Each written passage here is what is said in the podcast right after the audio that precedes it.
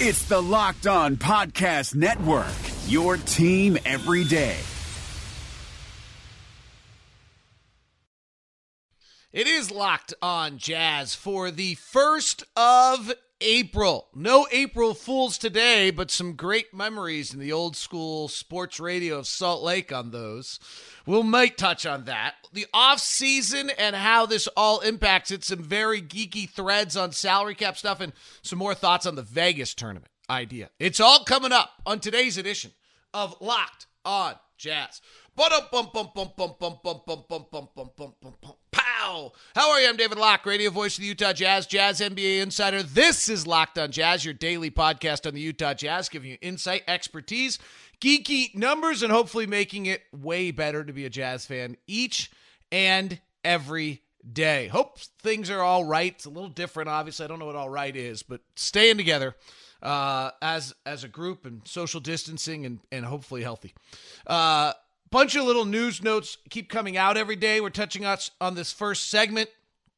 And then in addition to that, Andy Larson will rejoin us for the final things. Then tomorrow we'll go live. So I look forward to talking to you tomorrow on a live show, answer your questions, hang out, chill, do all that kind of stuff. Chad Ford's new show is up and out.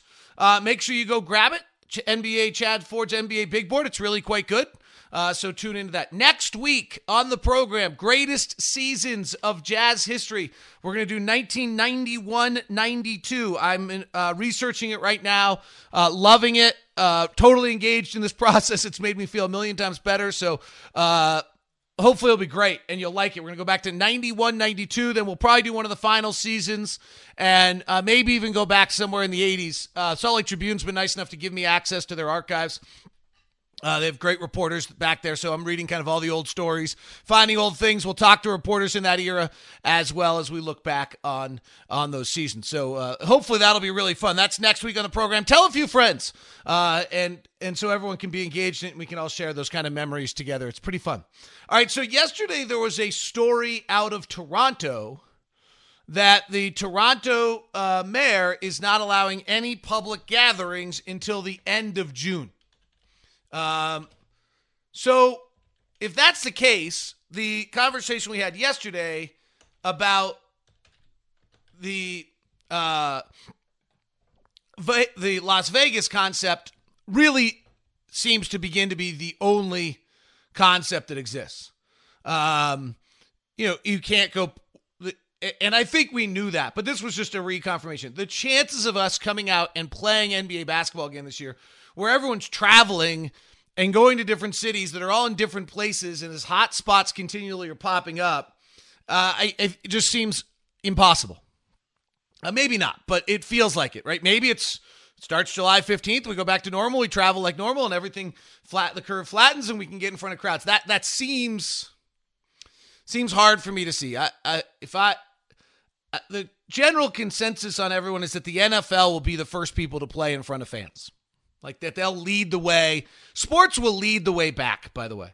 That's what's going to happen here. It's kind of what always happens. Sports and big events will lead the way back. And they'll probably be, I was talking to my parents about this last night.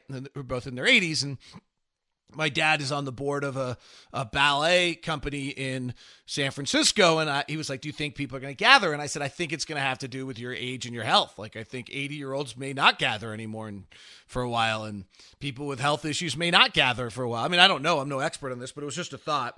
So it does seem as though that Vegas aspect of things is most likely, and then we get into that kind of conversation that I brought up, which was, does the players union do it? Well, as we brought that up, then Woj reports yesterday about the clause in the contract that the NBA can institute where they're bringing money back. And they're going to do this not to hold money back. This is really complicated and geeky, but it actually helps them prevent wild cap fluctuations. One of the bigger problems, other than just getting games on the floor for the NBA, is with all this revenue change and loss of revenue, we could end up with these major, major cap swings, which could cap spike and bring the cap down to, in theory, as low as $85 million from $109 or $115. And they'll work. There's clauses in the contract so that It won't work that way because the players union and the ownership can come together. Now, last time they were trying to do this, they didn't come together. But I think on this one, the circumstances are different and they'll be able to do it. But there's about 25% of player salaries that's still out there. So when we start talking about whether or not the players are willing to be quarantined for a period of time in Vegas, and that's the way Woj is talking about it, is though it's quarantined in Vegas in a hotel, and then they turn like ballrooms, or if it's at Mandalay Bay, they have gyms, and they turn them into basketball arenas, and there's no fans, and so you're just playing, and then it's televised out of there on kind of the way they do world feeds out to every market. Then, you know, are the players, I brought up the point, like, are players willing to do that? Well, you know what? Like, if the issue is 25% of your salary, then I'll bet most players are willing to do it. That's a lot. The league, the urgency for the league, like, I'm sure there's some of you that are listening and saying, just let it go. Like, and I get that. You start to walk through this. If we don't play another game, and Albert Namahata, let's see, is that how you pronounce it? Namahata, who does a bunch of work with the Heat, is the kind of this incredible salary guy. You know, he breaks it down and points out, like, somewhere between gate receipts and merchandising and all those kind of things, you know, you're talking about $500 million in gate receipts. You're talking about 84 playoff games, which is probably $250 million in gate receipts. And he's using round numbers. And then you add in the merchandising, and all, you're talking somewhere between $1 billion and $1.3 billion of loss on an $8 billion industry. That's 21%. That's about what the season is missing, too. I mean, that's how you're extrapolating out the math. Well, you suddenly lose 21% of your revenue, and the league has to get into the, for every, like, 1.3, for every 100 million you lose in revenue, you're losing about 1.5 million on the cap, right? So that's his, and then when you hit the 500 million mark, you're actually missing about losing about 3.2 million because of some other things. I don't want to bore you with it. They're like, if this just goes forward and they don't play, you could have a cap drop of like $20 million. Well, that screws everything up because then it spikes again the next year. Free agents this year would not be able to get anything. They'd all want one-year contracts so they could get something the next year. There's a real ramification to all of that that is truly significant. And I think has to be something, you know, obviously it's not on the forefront right now, but from a basketball standpoint, it's why we've kind of walked through this. It's pretty clear the way you're going to go back and play is you're going to do something in a singular spot. Vegas seems to be the most logical singular spot. And then why would everybody be motivated to do something that's crazy? Well, this is why. Like 1 to 1.35 billion, each player 25% of their contract, salary cap and long-term lingering after effects of it. That's how you end up getting that done. That's why. So the league's so good, they're going to avoid that process. Side note, I don't know. I just wanted to share there was a lot of this and that about the Miller and the Gobert thing. You know, we have six broadcast assistants that work for me. They work part-time, hourly. They all just lost their gigs. A bunch of them had restaurant gigs. They lost their gigs. So it's tough. I got notified last night that they'll be taken care of on the Miller Gobert package. It's incredible. Like, it's just incredible. And the fact that the Millers are actually donating in this is amazing because their companies have no revenue right now. And, so that's, you know, this is I don't want to get into all this stuff, but like the one thing I've read a lot of like quick Twitter things like, well, why aren't the owners of every single one of these companies to some extent are making their donations by paying payroll. And it's impressive. And the Philadelphia 76ers got hammered, I know. And, you know, they didn't do that very well, but, you know, still. So for the Millers to be involved in this is amazing. And for Gobert to be involved is amazing. And then for them to be taken care of, you know, it's just great to see. So, you know, I just really a major tip of the hat to the Miller family and all that are involved in what they're doing on this. It's very impressive. It's very hard, and they're doing the right things. And I'm super impressed by all aspect of those items. All right. Andy Larson and I will talk a bunch of basketball here. How the Jazz could beat the Lakers and Clippers in the fantasy land that we get to do that at some point in time, and those kind of matchups, and Rudy Gobert's incredible season, and all sorts of things coming up on the program. Two companies that are just doing amazing things right now. One of them is Sarah over at Sunprint Solutions. Sunprint Solutions is a really, really interesting company. Sarah and her partner own it. It's Utah owned. They are basically the leaders in all print solutions. They've done Zions Bank. They've done stuff for the Utah Jazz. They couldn't tell me what. It's a Utah company, and they have done amazing things right now to keep themselves up, viable, and working to make sure that companies that right now still need their marketing dollars and need their work get it done. And they have huge space. They've instituted shift changes, just incredible creativity. I so admire those kind of people who are doing that kind of work. They have 88 employees. They're able to stagger their shifts. They are doing amazing, amazing work at Sunprint Solutions. So direct marketing is vital right now. So direct mail marketing, you can get that done. They've done a lot of printing for restaurants, letting people know they're open via DoorDash and takeout delivery. They've printed mortgage companies, letting them know they can still get lower interest rates. They'll do folding carton boxes, flyers, books, brochures, mailers, folders, coupons, much more. Sunprint Solutions. Call Sarah, 801-978-5601. That's 801-978-5601. Also, Sarah at Sunprint Solutions. She's Sara at sunprintsolutions.com. Life is complicated, especially right now. You're spending more time inside, unable to go to restaurants, and that means you're cooking dinner. But if you're like me, I hate cooking. Multiple trips to the grocery store, hours of monotonous meal prep just so you can scarf down your food in minutes. So when it's dinner time, I grab my phone, open up an app, and order something. But after convenience fees, delivery fees, and who knows whatever other fees, it ends up being close to $100 for two people. But then I met Freshly. Just put up your feet and relax while Freshly chefs and nutritionists do all the hard work. All you do is heat for 3 minutes and dinner's done. Imagine a better for you golden oven fried chicken, steak peppercorn with sauteed carrots and French green beans, and my personal favorite, buffalo chicken with loaded mashed cauliflower. It's got fewer carbs. That's just a few of the 30-plus health-conscious options to choose from.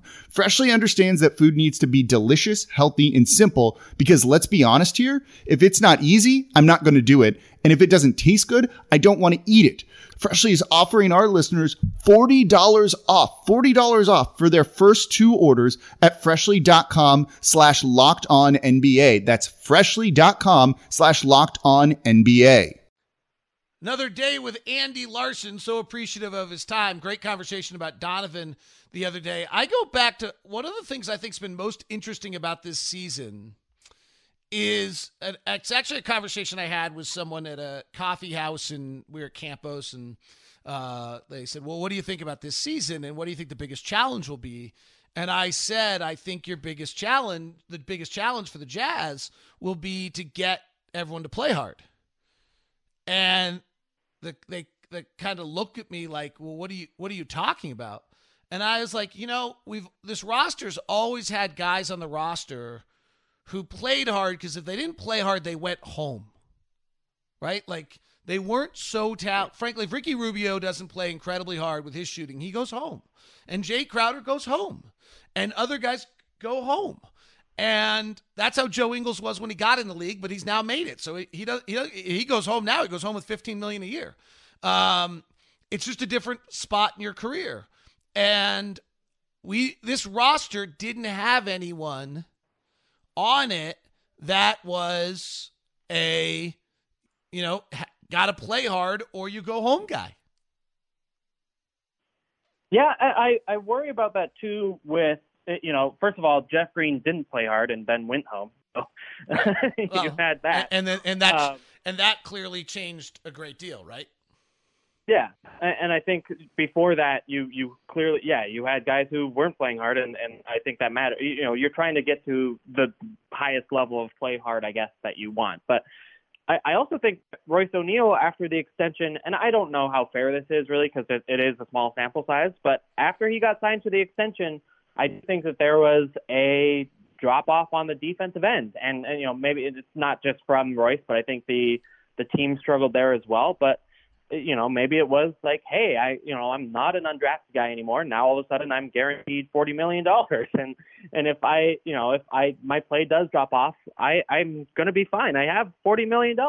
I think there was a lot of that. You know, I think Mike Conley, as much as he wanted his place on the Jazz secure, is financially secure. Donovan Mitchell is going to be fine. Rudy Gobert, I think, you know, to some extent, I guess, is playing for his next deal after the end of next year, but was kind of concerned about his role in the offense and how he fits in on this new and more offensively powerful Jazz lineup. You know, I think kind of for all of these guys, or at least many of them, I think there were reasons that they should feel secure about their careers at least. And yeah, I think that based on kind of how the team fared in the playoffs for the last 3 years, there was the sense that it was really going to only be the playoffs that mattered, and what happened in the first and second rounds were going to determine how this team was viewed and how and so I think there was maybe less regular season urgency than we've seen from a Jazz team, you know, really since probably the end of the Darren Williams. And frankly, if you look at the Clippers, they don't have a lot of guys that have to play hard. You look at the Lakers, you know, this is not uncommon to really good teams.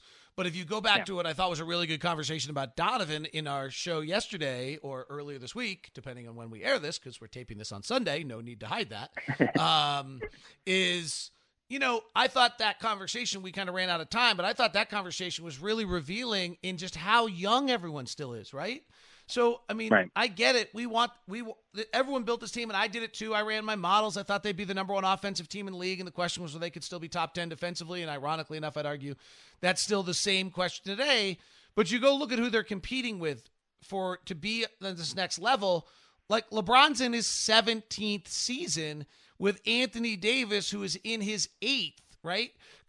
Kawhi Leonard has a championship belt. He's got a chip. He's in his 9th season. Paul George is in his 10th season, I believe. Denver's the other team that's probably most similar to Utah when you have Jokic in his 5th season, Jamal Murray in his 4th, and they show a lot of the same characteristics. Houston, who's kind of all over the map, but Harden's in his 11th season and Westbrook's in his 12th. Like, we're asking Donovan in his 3rd season to be better than and beyond these guys that have a decade of experience, and that, I think, became evident to me throughout the year how big an ask that really is. Well, I guess I'll turn it around then, Locke, and say, like, shouldn't those guys be – should the 3rd-year and 6th-year guys and some of the unproven talent on – I guess not unproven, but younger players on this team be more motivated than the 17-year NBA veteran LeBron James or the 11th-year veteran Russell Westbrook or the 12th-year veteran James Harden? I think that's how. I think this is what you learn from year 3 to year 7 in the league. I'd have to talk to players who know, but I think what you learn is, how do I migrate through a year? How do I keep my energy level up? How do I work? You know, I still think it's interesting how much Donovan, and I've talked to him about this, how much he's still dealing with everything for the first time, right? First time to ever be an all-star. And how do you react to that? First time playing with another ball handler. First time. There's just so many different aspects that in your 3rd year of the NBA, you're still, and even the AT&T Sportsnet replays have kind of reminded me of that. It's just, there's still so much new to him along the way. But I guess that's a little bit of my point, is this, what they're experiencing is not that different than what all the best teams in the league experience, but it's new to us. But you know, who are those young guys that need to prove themselves? We actually, maybe George Niang, and I'm not sure. Other than that, there's not really a rotation player that has to prove himself anymore. Right. I mean, I would say Moutier too, but he's found himself out of the rotation by the end, right? And so Tony Bradley clearly, I guess, needs to prove himself. But yeah, I mean, I'm with you. I don't think that there was like a a huge level of urgency throughout the season. I think that showed itself pretty clearly in definitely in certain stretches. I mean, losing to Toronto in the first half by 40 points is a clear sign of that, right? But even kind of some of the four-game losing streaks that we saw this team go on, immediately after the All-Star break returns, I think there were – I'm not a huge, mental and, motivation guy as a way to explain performance. But when you have a team that goes on a five-game losing streak immediately after returning from the All-Star break, I guess it was a four-game losing streak, but you honestly feel when all those games are at home, it felt pretty clear what was happening there. So if we go back to December 24th, the shakedown in Miami, as I like to call it, right? You take a veteran in Jeff Green and you just send him home. Pretty stunning move, right? Really kind of unheard of. Yeah. You take Ed Davis out of the rotation. You move George Niang and you acquire Jordan Clarkson. If there wasn't a shock to the system, wow, these guys were all sitting around on Christmas going, oh my. Since then, they're the number one offense in the NBA by a decent margin, by the way. Dallas Mavericks are the best offensive team in the history of the NBA, and Utah's 1.2 points better than Dallas since that day, and they're 2.2 points better than the third best offense in the NBA. They're 23-11, and their net differential is fifth best in the NBA, third best in the Western Conference. Is that fair to who they are? Is that a fair representation, or do you think that's too generous, or what's your thought? Yeah, I mean, I don't think they're the best offense of all time. I'm going to slow down there, but I do think that they are probably a top three, top five level offense. And then I do think that they can be much better defensively than what we've seen over that stretch. I mean, that's kind of the problem, right? Is even as world-beatingly good as they've been on offense, the defense has not been anywhere close to kind of the Quinn Snyder standard. And I think that to me is where you still have some optimism about this team and say, look, if you can play like you did offensively over the last 3 months, or I guess 2.5 months, then you're great, right? You are a problem in the playoffs. And then you need to be as good, maybe not a top three team defensively like you were the last 3 years, but if you can be a top five, top 10 team defensively, then you're an elite team. Then you're a problem. You're not only a problem for, the Oklahoma City teams of the world, but you're a problem for the Los Angeles Clippers and the Los Angeles Lakers and even the Milwaukee Bucks, who are maybe one of the best teams in NBA history. But if you are a top five offensive and defensive team, then you're very special. And I think that's what kind of makes this season both encouraging and frustrating, is that we never got the chance to see them play well offensively and defensively at the same time for more than maybe one or two games in a row. They're the 11th best defensive team in the league since that date, or no, for the season. And yeah. That date, though, it's worse. Since that date, they're 18th. What I find hard is there's just been a lot of, again, a little bit of this veteran aspect of this team. There's just been a lot of games where they've played just enough defense, right? The offense was churning. They got done what they needed to, and they played just enough. It's the same thing. On the sample size is small. The one reason I think you might be right on saying, hey, back down on the number one offense in the league, they didn't play Milwaukee in that stretch. They played one game against Toronto. They didn't play the Lakers in that stretch. They played one game against Boston, one game against Clippers, and they didn't play Philadelphia. So the top six defenses in the NBA, they only had played 3 games when they elevated that offense to the number one in that time period. It makes it interesting. All right, we'll talk about how I do like, as we wrap up with Andy Larson this week, how I do like where they sit in the sense of if you're moving forward, if we don't play again or things of that nature. And it goes actually back to watching the Lakers and the Clippers in that great game, if you recall it, before all this went down, which was clearly the two best teams in the Western Conference going head-to-head in a masterful game. And we'll talk about that. If you didn't catch it on Monday, Chad Ford's new podcast is out, Chad Ford's NBA Big Board. Make sure you subscribe to that or follow it on Spotify, all part of the Locked On Podcast Network. My buddies over at the store have been doing remarkable things, keeping stocked. They're independent, so they're able to get really, really creative in what they have been doing. The store is located at 6200 South and 20th East, as well as located in at the Gateway. all of our local markets are the ones, you know, our local people are the ones getting hit here, and they're super important to us. So they're continuing to support them in such fabulous ways.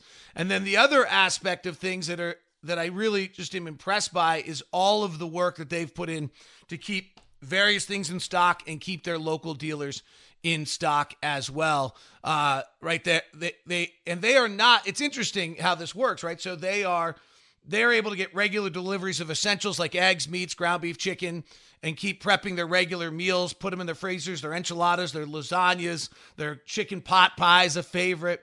Their Instagram account continues to be updated. Because of the fact they're not tied to a corporate warehouse, they can use every supplier available to them. So the store have done a masterful job of keeping everything in stock. That's 600 South, 20th East. They're still making mudslide cookies. They're just a little, you have to now get them differently. All those little changes. And also located down at the Gateway as well, right across from the Children's Museum. It's the store, 600 South and 20th East, as well as at the Gateway. Stop on by.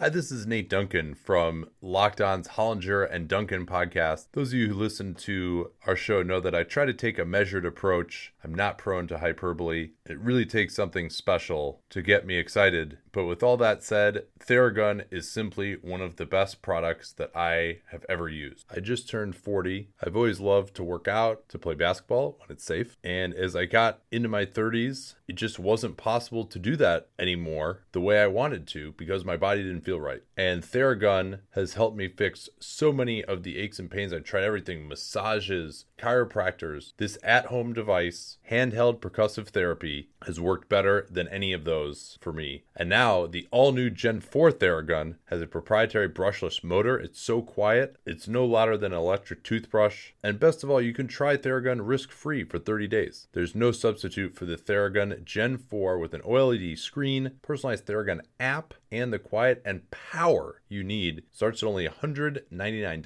Go to Theragun.com/lockedon, the name of this network, right now and get your Gen 4 Theragun today. That's Theragun.com/lockedon. Theragun.com/lockedon. Going back to that Lakers-Clippers game seems like a long, long time ago, Andy. They were great. Like, I don't know if you watched that, but I watched that game and I was thinking, wow, the Jazz, just no way. And then I paused and was like, you know what? The Jazz beat them because they're the number one catch and shoot team in the league. And they just they get hot offensively for two or three games in the series. And the Clippers and Lakers don't. You end up in a Game 7 and you just never know. And like, it wasn't like, hey, they're clearly not the favorite. And I'm not sure I would possibly say that they could ever beat them. But it was interesting to me that this team, built offensively rather than being built defensively, I could write the script. Whereas last year when we played the Rockets, and I took a lot of heat for this, I was like, there's no chance. There's just no chance. We don't have the offensive capability, even if we play well defensively and slow them down, to match them. Whereas this time I was like, wait a sec. We can actually be just as good as they are offensively. You got every guy on the rotation shoots over 38% on catch and shoot threes. Like, you get the ball moving, you get penetrating, you get some things going, you figure out their flaws, you can start knocking down a bunch of shots, and you might be able to get these guys. And not like you could get your favorite or anything, but there was a script to it. And I didn't feel like in the years past when this was the defensive built team that there was that script. Well, and I also think that I think the Lakers are maybe more difficult for the Jazz to imagine beating, just because their length, I think, would present real problems for them in terms of getting those catch-and-shoot threes and getting clean looks. I think against, like, the Clippers, the Rockets, Denver, any of those teams, I think the Jazz can kind of do what they do against, and I don't know that they have a lot of counters. As much problems as the Jazz have had against the Rockets, and I do think that's real. The Clippers and Nuggets especially, I think the Jazz can play their game, and I don't know that they would be favored in those series, but I think the Jazz would have a chance because I think the Jazz might have more answers for what those teams do offensively than maybe the other way around. It does also, to me, like the structure of the team now with Maybe you decide it wasn't quite good enough defensively. Maybe you decide it was a little small, like didn't have the length. You can actually make Justin Zanuck, Dennis Lindsey in the front office can make adjustments to the roster as it sits today much more subtly than what they could have done a year ago. They actually had to alter the entire complexion of the team, which is what they did in the offseason. And now I feel like they can fiddle a little bit and try to figure out what the right matches are to just get those little incremental amounts better. Yeah, I mean, you don't have a ton of assets, right? Like, they won't have any free agent space, so you're talking about basically using the mid-level, using the biannual exception, and then kind of making whatever trade, using your first-round pick, I suppose, and doing whatever deals you can around the edges to make that work. But, you know, I do actually think that would make a substantial difference. For a lot of the season, the bench was a huge problem, and you know, I think you're right that you can go out and look at the mid-level and say, okay, you know, who can we get for roughly $10 million a year that will provide, you know, some maybe length and athleticism or whatever it is. Maybe you feel like you need a better backup center, you know, whether you feel you need a defensive stopper kind of player, whatever that is that you feel like you need in this class. It's not a great free agent market, but I do think they're like a small number of role players that you think that may be able to make a difference.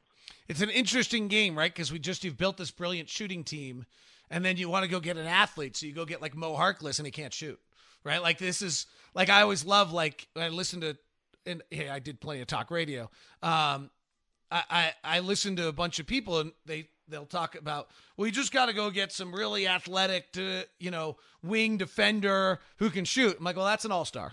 Right, like that's an all, like if you can do both, you're an all-star. So it's an interesting game that the Jazz right now that the Jazz kind of talked about here, which is that, or the Jazz kind of went through, which is okay. Our margin of error is now going to have to be is wider on the offensive end, and our route to success defensively is much more shallow than it once was, and I think that was hard for everyone to understand for this season. I agree, and I think what you really kind of want is like basically versatility there, right? Like, so you either, you know, like the Clippers have Landry Shamet, and they also have, you know, who's going to be my go-to defender on their team? It's not going to be Lou Williams, you know, Patrick Beverly, not Lou Williams. But you know, you kind of have the choice to be able to do what you want. You know, I don't know that the Jazz have, you know, I guess they do have Royce O'Neal, which is great. And, you know, I think he will start playing to his potential defensively a little bit. I think that's kind of important. But, you know, I think clearly they need – they're just questions that I don't know that Quinn Snyder can have all the answers for right now. And I think that's a little bit tough. And I think, you know, you'd like someone to be able to play – situationally if you need it. What I think is tricky about that, though, is NBA rotations for the most part are pretty set, you know, like you don't see situational, you don't see like platooning in the NBA that often, right? You don't see a guy play 30 minutes one night to stop one matchup and then not play the next night. So and so I think as a result, yeah, if you put in a Mo Harkless kind of guy, you're gonna just see, you're not gonna be the number one shooting team in the league anymore, right? Like, so you have to decide whether or not that's worth it. I think Rudy's still unbelievable. He's still the best player on the team. The league's changed, and so it's really, really hard to get shots at the rim, led by Milwaukee and other teams, and he still's the league leader in dunks. He's still getting those shots at the rim. There's like four centers in the NBA that actually can do this. Like there's and they're strange, right? They're Hassan Whiteside, and they're Mitchell Robinson, and they're I'm forgetting somebody off the top of my head, but they're actually the amount of centers that actually can roll to the rim and catch a pass above the rim for a dunk, which sounds like such a basic, easy thing to do, are very few. It's actually a skill that, you know, that are not happening very often. I'm actually can't find my fourth. Rashawn Holmes is my fourth guy, like who's done it a lot this year. They're strange players, and then none of those guys, Hassan Whiteside, Rashawn Holmes, or whatever innocuous other center I mentioned, Mitchell Robinson, have a defensive impact yet that Rudy has. Right. And yeah, I mean, there really is no one in the league like Rudy. I mean, I guess the closest thing is it's really like Anthony Davis is a little bit like Rudy plus a little bit, but even, I mean, obviously you pay Anthony Davis the supermax. I think Rudy Gobert is deserving, of a maybe a regular max deal, but I don't think you can like give him the supermax extension where it's 5 years and 35% of the cap. And, you know, you look at how old he's going to be at that point, and you don't know how the league is going to change. And you're really locking into, you know, what has been a 50-win core for the next, 5 years. It's just, for me, I think, and honestly, I think from what I understand of the front office is thinking, I just don't see them locking into that huge percentage of the salary cap for that long, knowing what the downside could potentially be. And, that's not unfair to Rudy. I think he's one of the top 15 players in this league. I think he's terrific.